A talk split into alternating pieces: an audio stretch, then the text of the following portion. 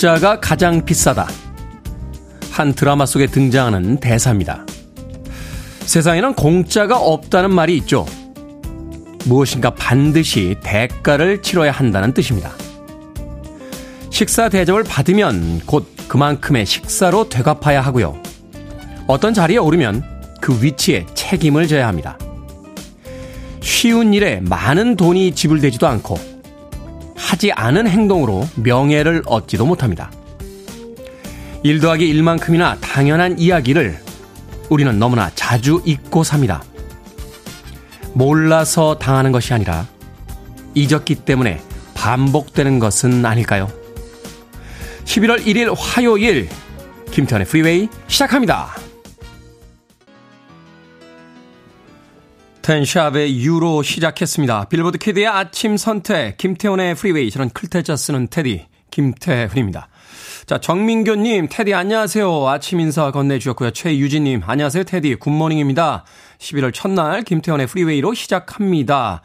김인경님 너무 좋아하는 노래가 나오네요 하셨고요. 홍숙표님 테디 좋은 아침이네요. 오늘 중학교 2학년 아들 장거리 현장 체험 학습 갔는데 집에 무사히 돌아오길 기다려봅니다. 라고 하셨습니다. 자, 새로운 달이 시작됐지만 마음은 여전히 무겁습니다. 다시 한번 깊은 애도의 마음을 전합니다. 자, 아침을 맞은 우리는 그래도 조금 힘을 내야겠죠? 7시부터 9시까지 2시간 동안 아, 음악과 함께 이야기들 들려드리겠습니다. 아, 청취자들의 참여 기다립니다. 문자번호 샵 1061, 짧은 문자 50원, 긴 문자 100원, 콩으로는 무료입니다. 유튜브로도 참여하실 수 있습니다. 여러분은 지금 KBS 2라디오 김태원의 프리웨이 함께하고 계십니다. KBS 2라디오 yeah, 프리웨이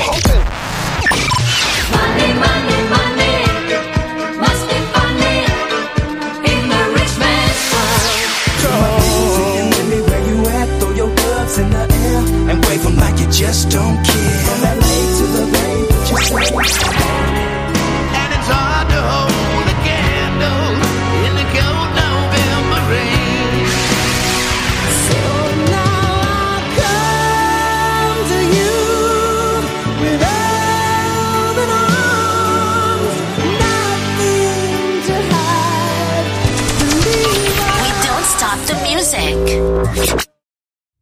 노래 참 잘하죠. 비욘세가 이끌었던 데스티니스 차일드의 이모션 듣고 왔습니다. 자, 5239님께서요, 초등학교 6학년 아들 녀석이 감기가 들어서 어제부터 학교를 못 가고 있습니다. 코로나나 독감은 아닌 것 같은데, 다 큰 녀석이 감기로 밥도 잘 안 먹으니까 마음이 아프네요. 테디도 감기 조심하세요. 라고 하셨습니다. 아침, 저녁으로 쌀쌀하죠? 어, 오늘도 아침에 KBS에 올 때 차에서 내리는 순간, 아우, 쌀쌀하다 하는 그 한기가 조금씩 느껴지기 시작하더군요. 가을에서 이제 겨울 쪽으로 어, 계절이 조금씩 이동할수록 조금씩 조금씩 더 추워질 테니까 아, 또 코로나 독감 음, 또 감기 걸리지 않도록 각별히 주의들 하시길 바라겠습니다. 자, 3616님, 붕어빵이 작년엔 5개 2,000원이었는데 올해는 4개 2,000원이네요. 물가 오르는 게 장난이 아닙니다. 하셨습니다. 4개 2,000원이면 싼 거 아닙니까? 최근에는 3개 2,000원, 뭐 1개 1,000원 하는 붕어빵도 나오고 있다라고 하는데 글쎄요, 우리가 이제 물가 지표라고 할 때 뭐 여러 가지 소비재 물품들을 이제 사용을 하는데 이 붕어빵 물가라는 것도 무시는 못하는 것 같아요. 우리가 가장 가까이서 느낄 수 있는 물가의 인상. 뭐 마트에 가서 사게 되는 어떤 생필품도 있겠습니다만 아파트 단지나 주택가 앞에 있는 그 붕어빵 그 가격이 얼마나 되느냐에 따라서 또 현실 물가에 대한 감을 잡아볼 수 있죠. 붕어빵 물가가 계속해서 오르고 있군요. 장희숙님, 마음은 무겁지만 모두 힘내야겠죠. 다시는 이런 일이 발생하지 않도록 바로 잡아야 합니다. 모두가 힘을 모아 잘 이겨내길 바랍니다. 라고 하셨고요. 전병영님, 김태훈의 Freeway 듣고 간단한 산행할 예정입니다. 아름다운 단풍이 기대가 됩니다. 라고 하셨습니다. 세상사의 그 비골 뒤로 한 채 계절은 가을로 향해서 깊어지고 있습니다. 그 단풍의 아름다움이 한편으로는 더 슬프게 느껴지는 그런 날들이기도 하군요. 어, 음악 듣습니다. 2111님께서 신청해주신 크라우디드 하우스의 Don't Dream It's Over.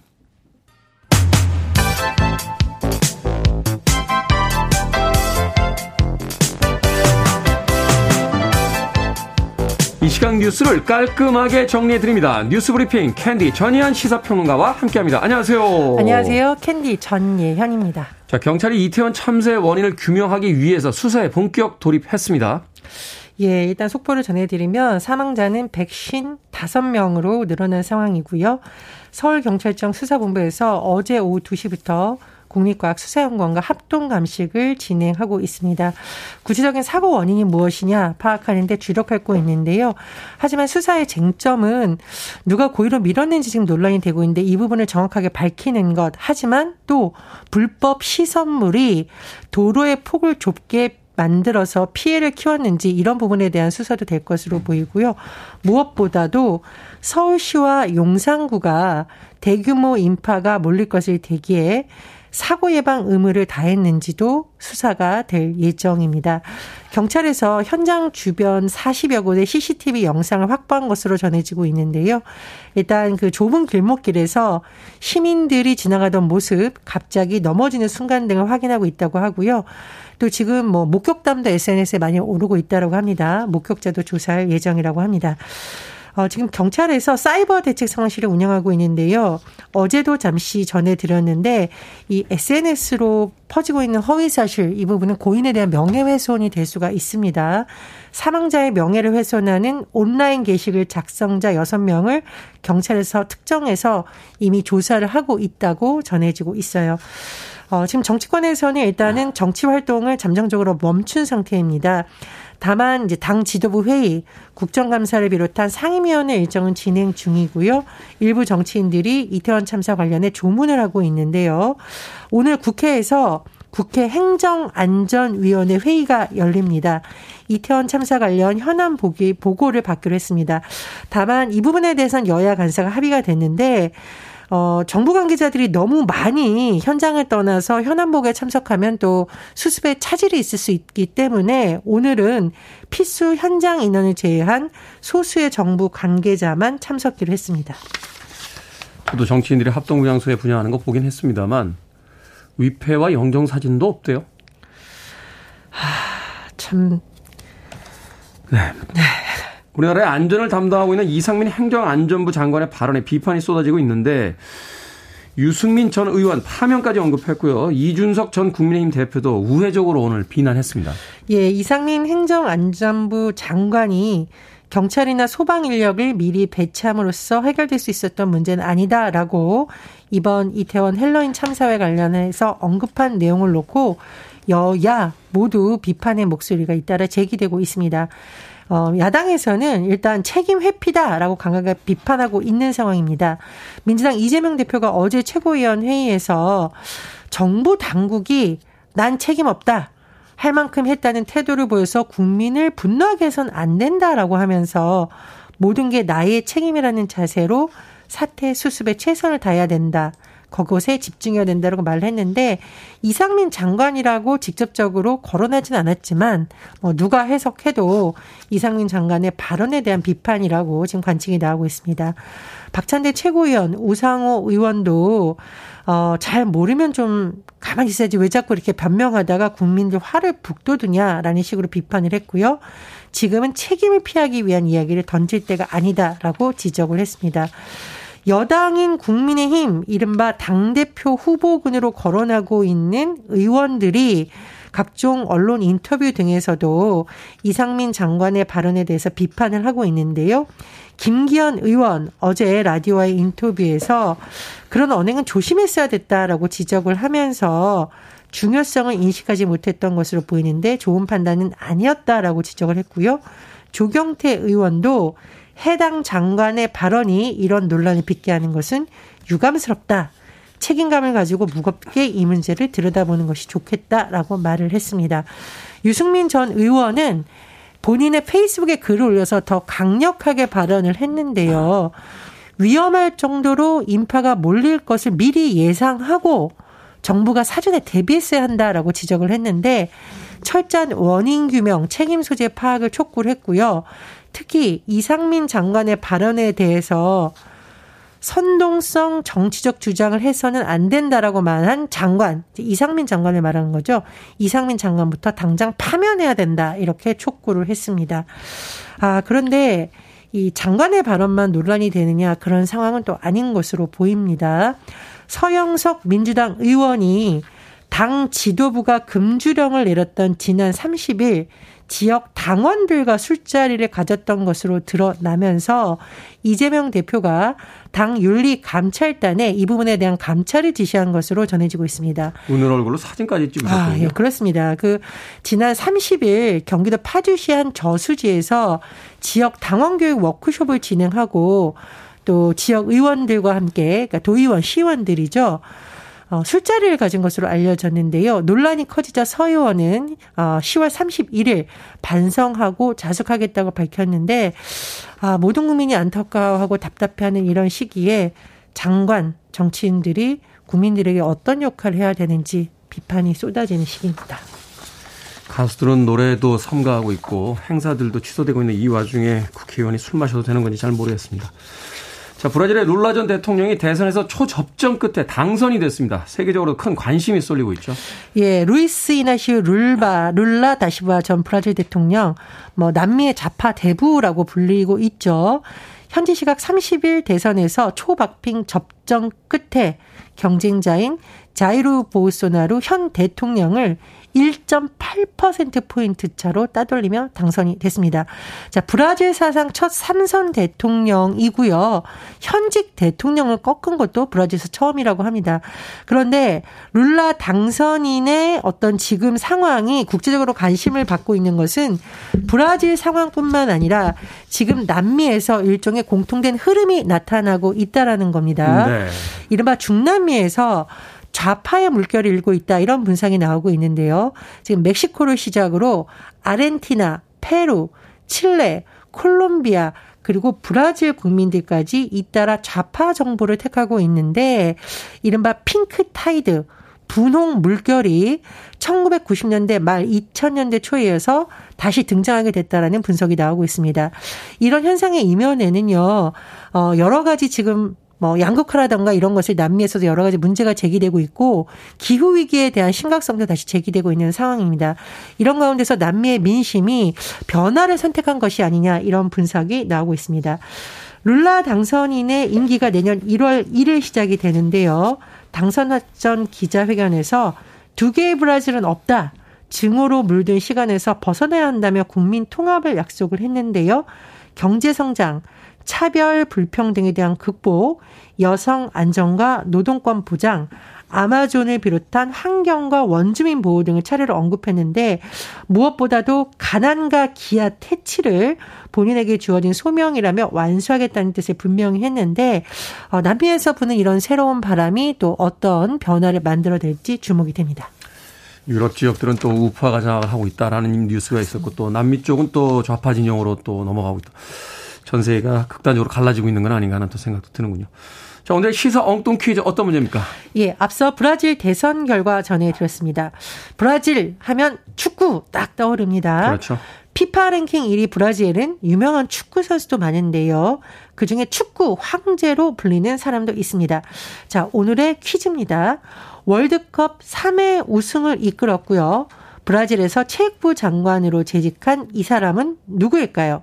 이 사람이 우승팀으로 지목하면 탈락한다고 해서 이 사람의 저주로도 유명합니다. 보기 드리겠습니다.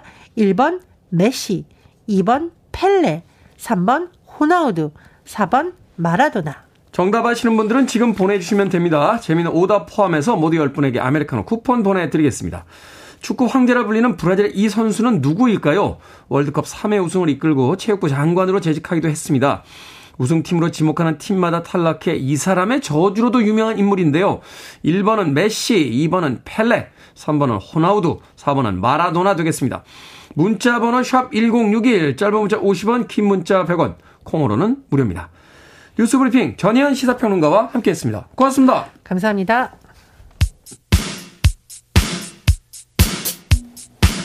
스티븐 닉스입니다. 스탠백.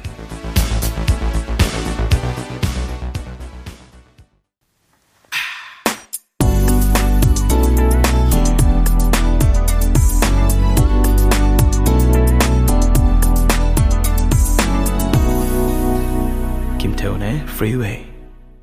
TQ의 Westside 듣고 왔습니다. 90년대 후반에 등장해서 2000년대 초반까지 활발한 활동을 했던 그런 아티스트죠.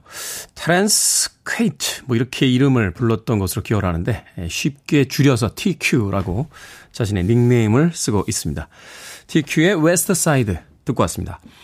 자, 오늘의 시사 엉뚱 퀴즈. 이 사람이 우승팀으로 지목하면 탈락한다고 해서요. 이 사람의 저주로도 유명한 브라질의 축구 황제는 누구일까요? 정답은 2번 펠레였습니다. 펠레. 아마도 펠레라는 축구 선수를 아는 분과 아, 그렇지 않은 분으로 또 세대를 나눌 수 있지 않나 하는 생각을 해보게 됩니다. 우리가 세대를 나누면 여러 가지 기준이 있는데 아, 지금 아마 젊은 세대들에게는 뭐 호나우두, 예, 뭐 그렇죠? 어, 뭐, 마라, 마라도나 모를 것 같은데요. 마라도나나 펠레까지 알면 이제 저희 세대로 이제 와야 되고요. 어, 호나우드나 이제 메시 쪽에, 예, 까지 잘 안다라고 하면 이제 젊은 세대로 분류되지 않을까 하는 생각을 해보게 되는데 축구의 황제 펠레라고 이야기를 했었죠. 브라질을 3회 월드컵 우승으로 이끌면서 어 그 우승컵을 네, 영구 보존할 수 있도록 영구 소장할 수 있도록 했던 음, 최초의 축구 황제였습니다. 자, 심창진님 9번 나 다시 돌아갈래 하고 엉뚱한 오답 보내주셨고요. 3137님 선물 줄래 말래 손영애님 아침에 피곤하신 거 봐요. 더 잘래 5765님 빨래라고 또 하셨습니다. 5485님께서는 펠레 얼마 남지 않은 월드컵 대한민국 화이팅이라고 또 문자 보내주셨고요. 7265님, 펠레입니다. 오랜만에 남편하고 같이 출근하는데 남편이 아는 퀴즈가 나와서 얼른 문자 보내라고 난리네요. 꼭 문자가 소개됐으면 좋겠습니다. 라고 하셨는데 소개되셨습니다. 자, 방금 소개해드린 분들, 어, 소개해드린 분들 포함해서 모두 10분에게 아메리카노 쿠폰 보내드립니다. 당첨자 명단은 방송이 끝난 후에 김태훈의 Freeway 홈페이지에서 확인할 수 있습니다. 콩으로 당첨이 되신 분들 방송 중에 이름과 아이디 문자로 알려주시면 모바일 쿠폰 보내드리겠습니다. 문자 번호는 샵 1061, 짧은 문자는 50원, 긴 문자는 100원입니다. 박영일님께서요, 저 오늘도 왔습니다. 반겨주실 거죠? 하셨는데, 제가 언제 안 반겨드린 적 있습니까? 박영일님. 이은희님, 따뜻한 모닝커피 마시며 프리웨이 듣고 있습니다. 오늘 아침은 공기가 더 차게 느껴지네요. 라고 하셨습니다. 계절은 추운 계절로 가고 있으니까 아, 더 따뜻해지지는 않겠죠. 어, 조금씩 추위에 익숙해지면서 감기 걸리지 않도록 조심들 하시길 바라겠습니다. 자, 7576님과 1873님, 2303님께서 신청하신 Johnny Open Arms.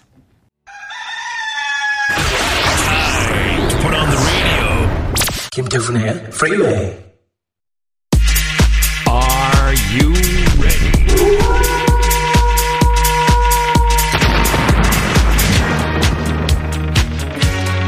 고민으로 무거운 머리 가볍게 비워보시죠. 결정은 해드릴게 신세계 상담소. Barbara Streisand. 1938님 숙박권 티켓이 생겼습니다. 가족여행을 갈까 했는데 아이들이 거부하네요. 그래도 아이들을 꼬셔서 같이 갈까요? 아니면 남편이랑 둘이 갈까요? 이 비슷한 사연을 한번 해결해드린 기억이 나는군요. 아이들 꼬셔서 같이 가세요. 아이들이 가야 가족여행, 남편하고만 가면 그냥 부부여행.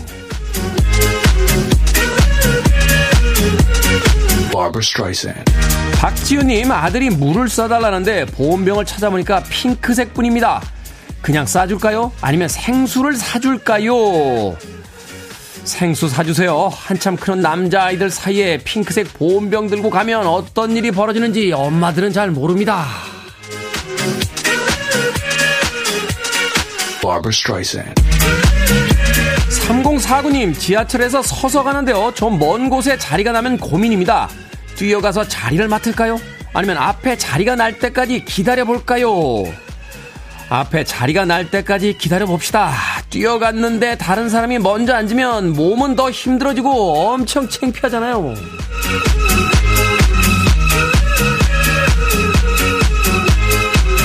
1130님, 10권짜리 소설집을 사놓고 안 읽었는데 볼 때마다 죄책감을 느낍니다. 이제 시작해볼까요? 아니면 읽고 싶은 마음이 들 때까지 기다릴까요?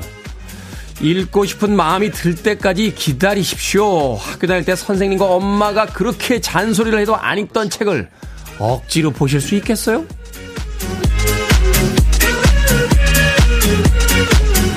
방금 소개해드린 네 분에게 선물도 보내드립니다. 콩으로 뽑힌 분들 방송 중에 이름과 아이디 문자로 알려주세요. 여러분의 고민도 계속해서 기다리고 있겠습니다. 문자번호 샵 1061, 짧은 문자 50원, 긴 문자 100원, 콩으로는 무료입니다.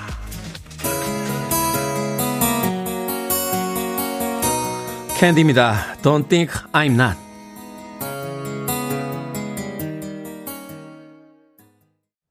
You're listening to one of the best radio stations around. You're listening to 김태훈의 Freeway.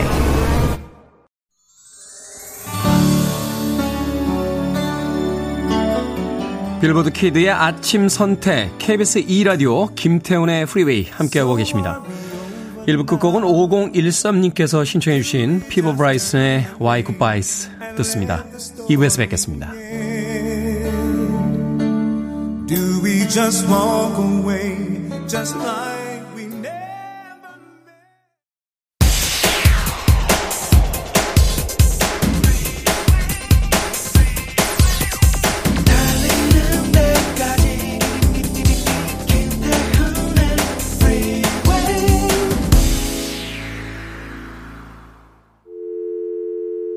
your arms around me. I need to feel your touch.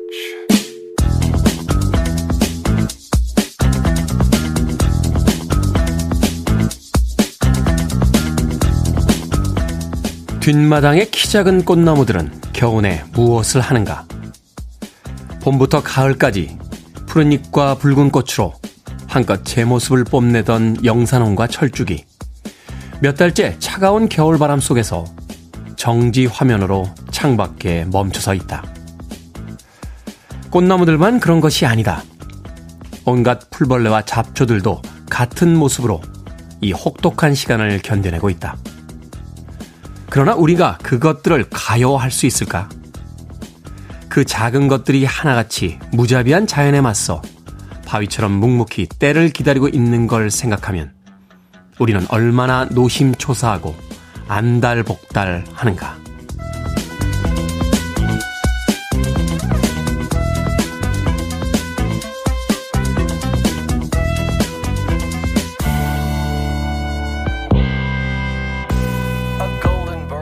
뭐든 읽어주는 남자. 오늘은 청취자 송희영님이 보내주신 안규철 작가의 책 사물의 뒷모습 중 일부를 읽어드렸습니다. 겨울에 죽은 것처럼 보이는 나뭇가지에도 봄이 오면 싹이 돋습니다. 사람의 눈에 보이지 않을 뿐 자연은 묵묵히 연대하면서 주어진 시간을 견딜 방법을 찾아내죠. 자신이 살아남기 편하게 세상을 바꾸려고 하는 대신 스스로를 단련하고 다른 생명을 살립니다. 그런 자연에게 잠시도 가만히 있지 못하고 조바심을 내는 사람들의 모습은 어떻게 보일까요? 자연처럼 모든 걸 초월해 살아갈 수는 없지만 그 모습을 조금이라도 닮으려고 노력은 해봐야 하지 않을까요?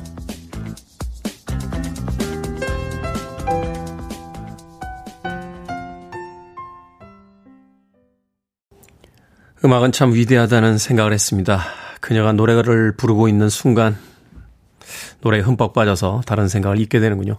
다이애나 로스의 If We Hold On Together 듣고 왔습니다. 김태훈의 Freeway 2부 시작했습니다. 앞서 일상의 재발견, 우리의 하루를 꼼꼼하게 들여다보는 시간, 뭐든 읽어주는 남자.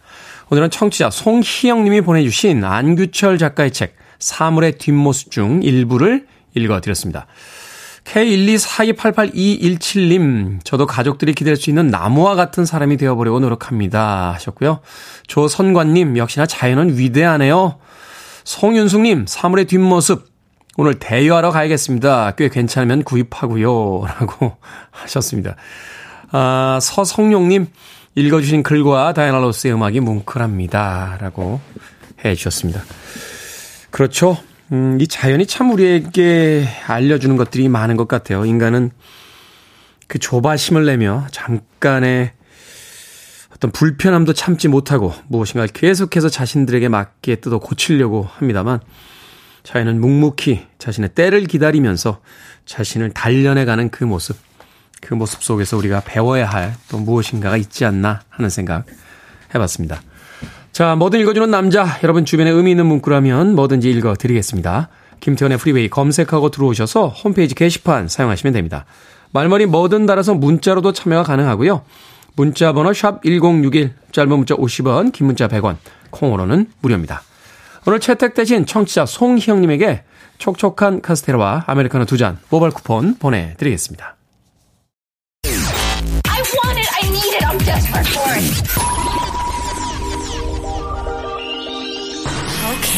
Do it. 김태훈의 Freeway.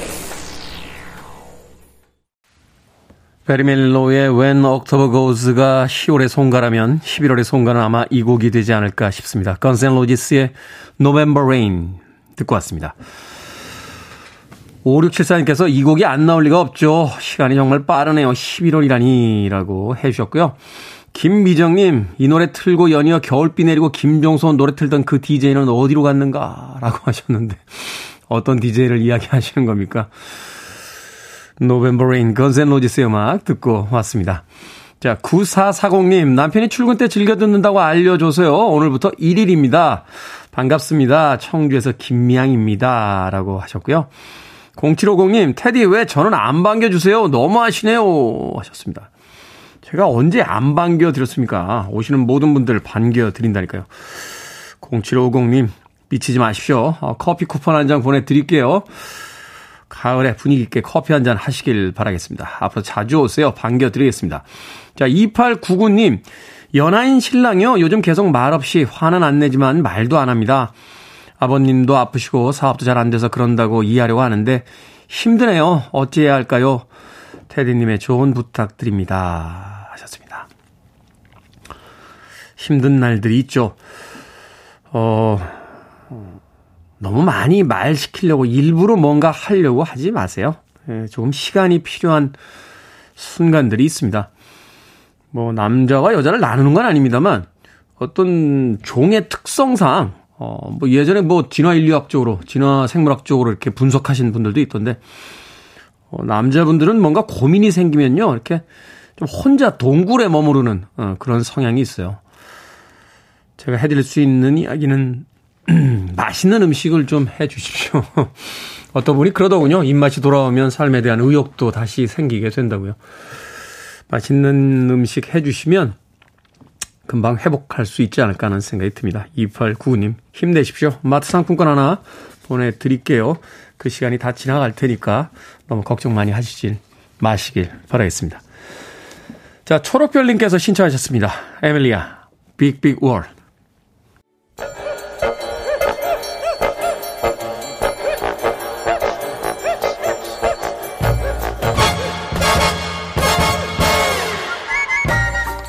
온라인 세상 속 촌철살인 해악과 위트가 돋보이는 댓글들을 골라봤습니다. 댓글로 본 세상.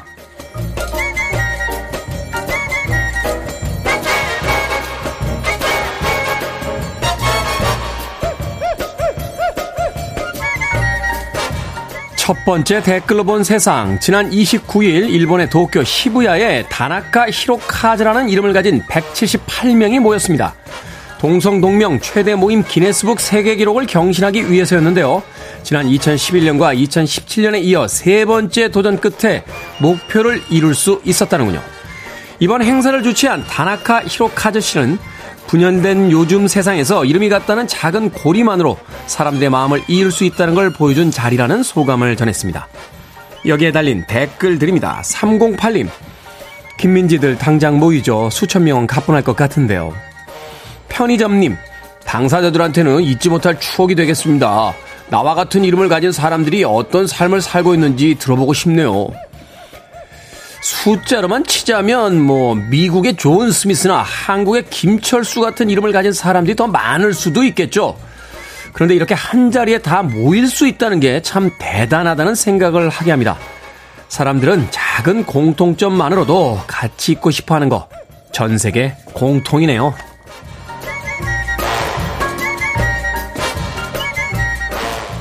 두 번째 댓글로 본 세상. 지난 2016년 87살의 나이로 세상을 떠난 미국 남성의 유산 160억 원이 이름도 모르던 친척 119명에게 배분될 예정입니다.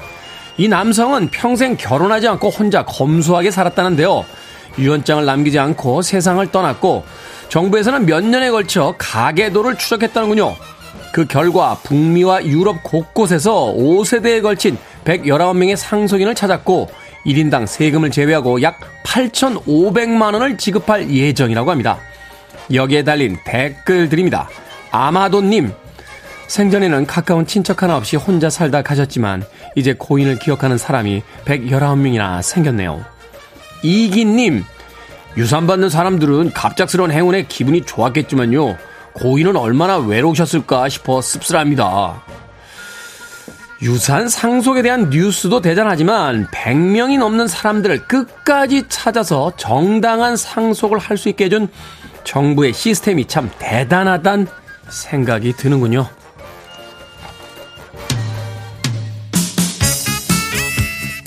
Man at Work입니다.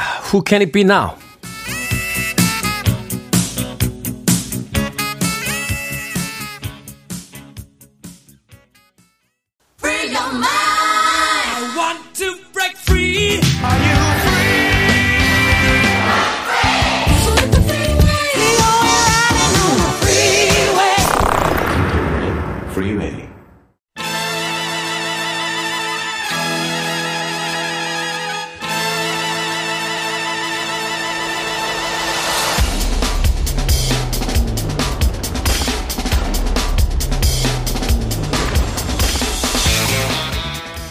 경제 뉴스의 행간까지 완벽하게 파악하는 그날을 위해 경제 명사수 경제 해결사 박정호 명지대 특임 교수와 함께합니다. 안녕하세요. 이게 뭐니 사무소에 오셨습니다.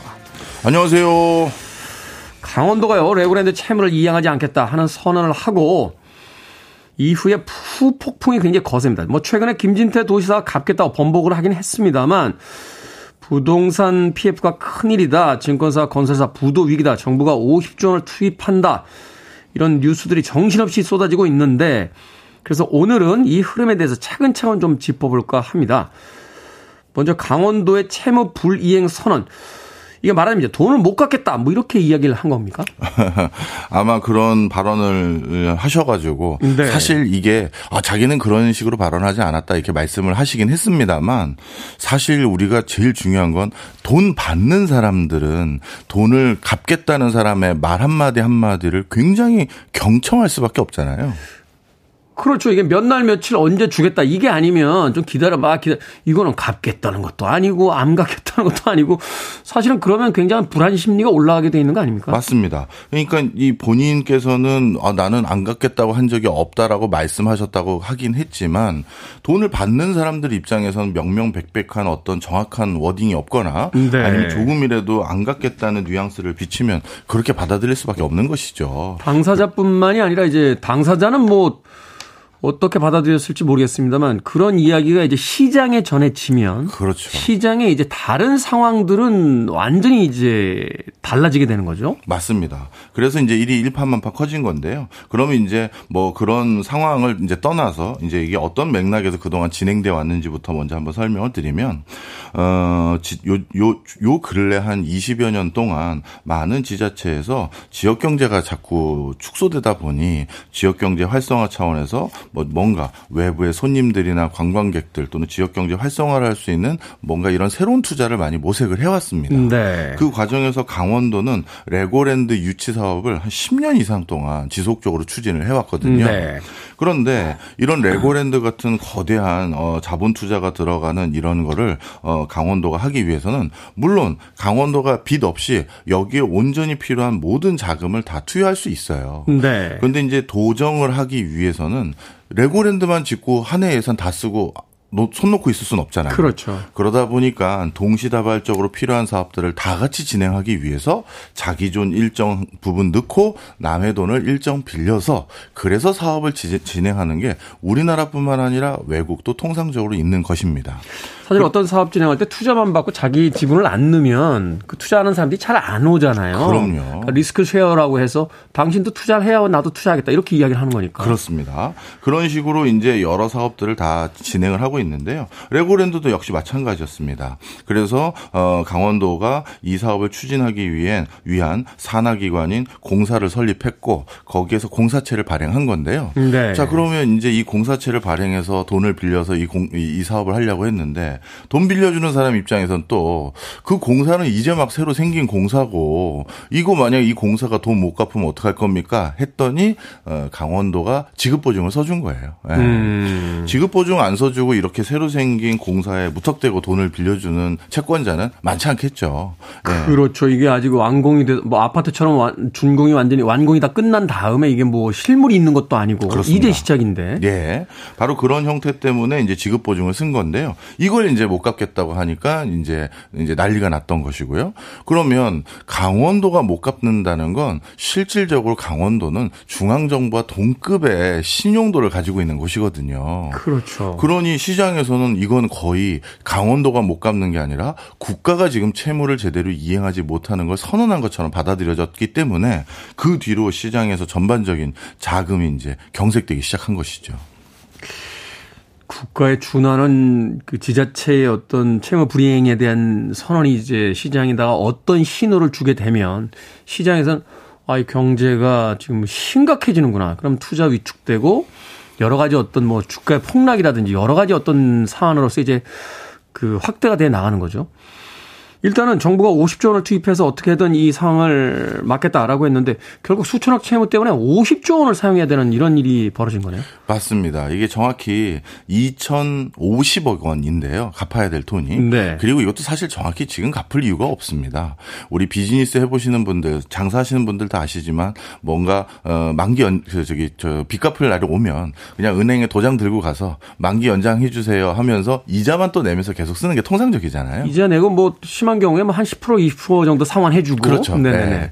그래서 이것도 2,050억 원을 지금 당장 다 갚아라가 아니었고 사실 강원도가 이자 좀 더 내면서 우리가 쓰겠습니다. 뭐 일부 갚을 수는 있겠지만요. 이러면 되는 일이었는데 아, 이 여러 가지 이런 소요가 일어나면서 이제는 2,050억 원이 아니라 국가가 긴급하게 50조 원을 모아야 될 상황이 됐고요. 지금 50조 원이 아니라 얼마 전에 추가적으로 자금 조달하는 계획까지 포함되면 90조 원으로 늘었습니다. 90조요.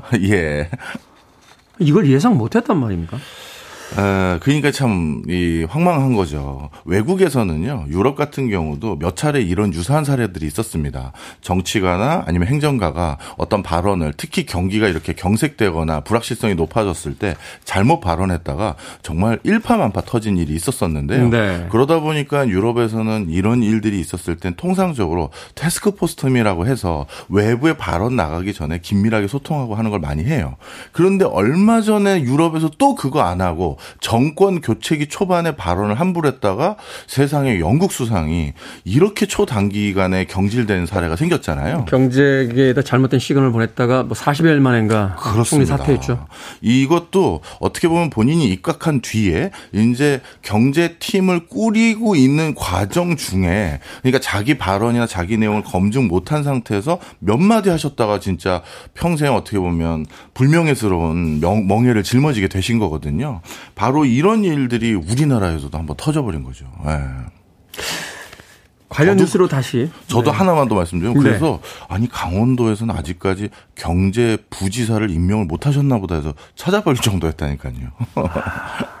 경제에 대한 최소한의 자 관련 뉴스 보면 PF라는 용어가 주요 키워드로 예. 등장합니다. 이 PF가 무엇인지 그 정의부터 좀 알고 넘어가도록 하겠습니다. 네. 일단 영문 명칭부터 알려드리면 P 프로젝트 F 파이낸싱입니다. 그러니까 음. 큰 프로젝트에 자금을 조달하기 위한 계획들 이렇게 보시면 되는데요. 네. 어, 레고랜드 같은 것이라고 보시면 되겠습니다. 큰 테마파크라든가 뭐 수중 공원이라든가 케이블카 건설 사업 이런 것들로 수익을 창출하거나 아니면 그 공공의 목적을 위해서 뭔가 자금을 조달해야 되는데 이건 누구 한 경제 주체의 자금만으로 할 수가 없잖아요. 네. 그래서 공공기관 같은 경우는 가- 방금 말씀드렸던 강원도처럼 어, 공사에서 추진하고 공사체를 발행해서 지방 정부나 중앙 정부가 담보하는 형태로 이 자금을 모으고요.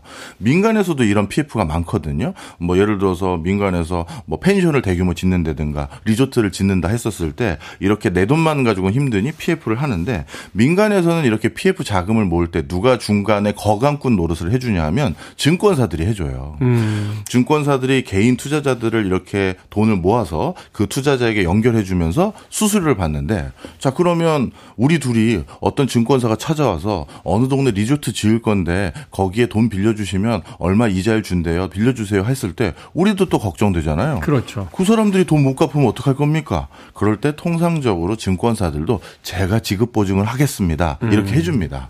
그러면 우리나라를 대표하는 큰 증권사가 지급 보증 해준다니 그걸 믿고 돈을 빌려준 거거든요. 근데 최근 2, 3년 동안 부동산 PF 시장이 급성장을 했어요. 네. 그리고 증권사들 같은 경우는 자기네들 그 주식 매매 수수료 가지고는 돈을 못 벌잖아요. 요즘 매매 수수료 거의 0원이니까요. 그렇죠. 그래서 PF에 많은 자금을 또 투여한 겁니다. 아. 그러다 보니 자금 경색되고 PF 시장이 그 이렇게 냉각되면서 증권사들 도산 아니면 뭐 파산 이런 것들도 잠깐 우려가 올라갔던 적도 있죠. 그렇군요. 경제라는 게 참. 음악 한 곡 듣고 와서 계속해서 이게머니 사무소 어, 이야기 나눠보도록 하겠습니다. 아바의 음악 듣습니다. Money, Money, Money. 아바의 Money, Money, Money 듣고 왔습니다. 빌보드 키드의 아침 선택, KBS 2라디오, 김태훈의 프리웨이, 이게 머니 사무소, 강원도의 채무 불이행 선언이 우리 경제에 미치는 파장 알아보고 있습니다. 자, 뭐 증권사와 건설사 위기다. 뭐 부도설도 돌, 돌고요. 또 채권 시장에 대해서도 굉장히 악영향이 있다 하는 이야기가 아, 있었습니다. 이게 어떤 그 메커니즘 때문에 이렇게 이제 나비 효과처럼 연쇄적으로 이제 영향을 받게 되는 건죠. 예. 어, 일반적으로 채권에 투자할 때는 그 채권의 각각의 신용 등급이라는 게 있습니다. 네. 그 신용 등급이라는 걸 매길 때는 당연히 제일 중요한 건 돈을 빌린 사람의 어떤 어, 재무 상태나 신뢰도 이게 제일 중요한 요소 중에 하나고요. 네. 그 다음에 그 돈을 빌린 사람이 활동하고 있는 그 전반적인 지자체나 또는 industry나 또는 국가의 또 상황이 어떤지도 중요한데 그렇죠. 이번에는 다른 멀쩡한 회사들도 자금을 구하기 어려워졌던 이유가 방금 말씀드린 것처럼 국가와 준하는 지자체에서 돈을 못 갚겠다라는 시그널을 비슷하게 줘버리니까 음.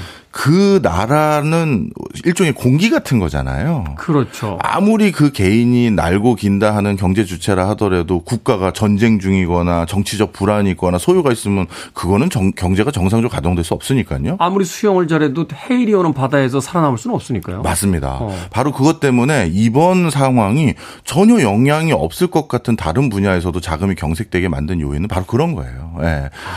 특히 채권 시장에서는 국내뿐만 아니라 기관 또는 외국인들도 돈을 넣고 투자를 하는 경우인데 그분들이 당연히 어떤 시그널을 받았겠습니까?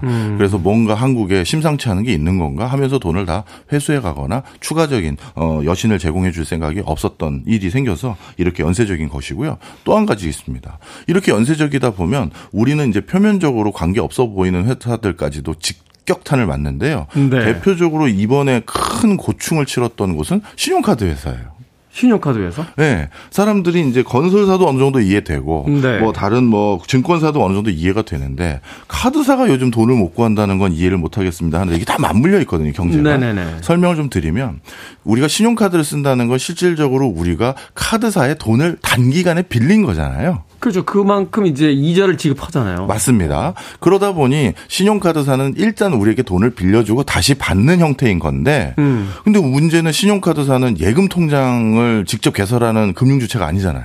그렇죠. 그러니까 은행 은행처럼 돈이 있으면 그걸로 빌려주면 되는데 자체 돈이 없으니 어떻게 한다? 다시 신용카드 회사가 카드채라는 채권을 발행해서 돈을 조달해서 그걸로 빌려주는 거예요. 아, 자금을 그걸로. 예. 그런데 이렇게 채권 시장이 급냉하니까 카드채가 안 도는 거예요. 그 카드채가 돌아도 너무 높은 고율의 이자를 줘야 되고. 그렇겠죠. 그러니 이 진짜 뭐 하나 작은 돌멩이 하나가 진짜 일파만파 파장을 켜서 여기까지 온 거죠. 아, 그리고 아직까지 끝나지도 않았고요. 예. 뭐 국가 신용도에도 영향이 있을 수 있다 뭐 이런 이야기도 하던데요. 이런 식으로 계속 자금 경색이 생겨서 많은 기업들이 어, 추가적으로 여신 확보가 어려워졌다라는 충분한 시그널을 받게 되면 진짜 그렇게까지도 악화될 수 있습니다. 어떻게 해야 됩니까? 정부가 뭐 투입하기로 한 예산 50조다. 뭐 앞서서는 이제 90조까지도 이제 투입이 될 것 같다라고 했는데 이렇게 해서 이제 채권 시장이라든지 뭐 이런 그 경제 환경들이 좀 안정이 될까요? 일단 뭐 급한 불을 끄기 위해서 뭐 90조 원이다, 50조 원이다 채권 안전 어, 시장 안정 펀드를 조성하겠다라고 발표를 한 건 그만큼 사- 사안의 다급함은 확인하신 것 같습니다. 음, 네. 근데 문제는 우리나라에서는요, 어, 특정 그 지자체라든가 아니면 공공기관이 채권을 막 발행을 해서 남발해 가지고 빚을 막 얻어 쓰는 걸 막기 위해서 채권을 발행하는 일련의 절차를 굉장히 엄격하게 프로세스로 관리하고 있어요. 네. 그러니까 지금 같이 예를 들어서 급박하게 90조 원이 필요하다, 50조 원이 필요하다 했었을 때 이거를 1, 2주 만에 조달을 못 합니다. 아, 이거 뭐, 그렇죠. 이걸 1, 2주 만에 어디서 가져옵니까? 그렇죠. 이걸 조달하는 그 계획안 이유 그다음에 어떻게 채무를 상환할지 이거를 전부 회의를 거치고 민간까지 검토를 받는 그 절차들이 있- 있어요. 네. 그러다 보니 지금 당장 급한 불을 꺼야 되는데 그게 안 되니까 다시 시중 은행에게 은행채를 좀 발행해서 니네가 내 대신 이 급한 불을 좀 꺼줘 이런 자금도 또 조달을 해 놓은 상태고요. 그러다 보니 지금은 이제 급한 불 수습하기에 지금 바쁜 상황이지 아직까지 이렇다 할 명확한 대안이 나온 거라고 보기는 어려워요. 마지막으로 하나만 좀 여쭤볼게요. 그 물가 금리 인상 계속 시켰잖아요. 네. 왜냐하면 이제 미국에서 계속 연방준비위원회에서 이제 기준금리 를 올리니까. 그러니까 이 이자율을 계속 올려서 이제 시장을 안정화시키려고 하는데 돈이 쏟아져 들어간단 말이에요. 네. 지금 50조에서 100조 가까운 돈이 시장으로 들어간다. 그러면 이 정책이 서로 상반되면서 부딪히는 거 아닙니까? 맞습니다. 그것도 이제 걱정이 되는데요. 어, 예를 들어서 물가를 잡는다는 건 시중에서 돈을 회수하는 건데 네. 지금 불가피하게 이렇게 또 추가적으로 어마어마한 돈을 써야 되는 상황이 돼 버렸으니 기존의 물가 잡는 부분에 대해서도 당연히 그 물가 잡히는 속도가 늦춰지거나 잘 안 잡혀지거나 이런 악영향까지 생기는 일이 돼버렸습니다. 마지막으로 요거 하나 말씀드리고 마무리해도 될까요? 네. 많은 분들이 궁금해하실 것 같아서 어, 증권사가 혹시나 어, 부동산 PF로 내 증권사가 뭐 망하거나 안 좋은 일이 있으면 내 돈 어떻게 되느냐 궁금해하실 수 있는데요. 네. 내가 그 증권사를 통해서 이미 주식을 사놓으신 거는 음. 그 증권사가 돈을 가지고 있는 게 아니라 내가 그 회사 주식을 가지고 있는 거잖아요. 그렇죠. 그러다 보니까 증권사가 망해도 그 주식은 전혀 문제가 없고요. 네. 그런데 주식을 사기 전에 증권사 계좌에 내가 남겨놓은 돈 있잖아요. 현금을 가지고 있다 거기서 사니까요. 그렇죠. 인출해서. 그 돈은 일단은 못 받는데 2차 적으로 어, 예탁기관이라고 해서 원래 시중 어느 은행을 통해서 이렇게 하잖아요. 네. 그 은행이 나중에 변제해주는 절차가 있습니다. 나중이고요. 그 예금자 보호법 5천만 원까지. 그렇습니다. 아. 그 다음에 그 증권사가 만든 자체적인 금융 상품이 있어요. 네. 근데 그 금융 상품은 못 받습니다. 그건 회사에 소속이 돼 있는 거예요. 예. 알겠습니다. 이게 뭐니 사무소 오늘은 김진태 도지사의 채무 불이행 선언으로 시작된 경제 후폭풍에 대해서 박정호 명지대 특임 교수님과 이야기 나눠봤습니다. 고맙습니다. 감사합니다.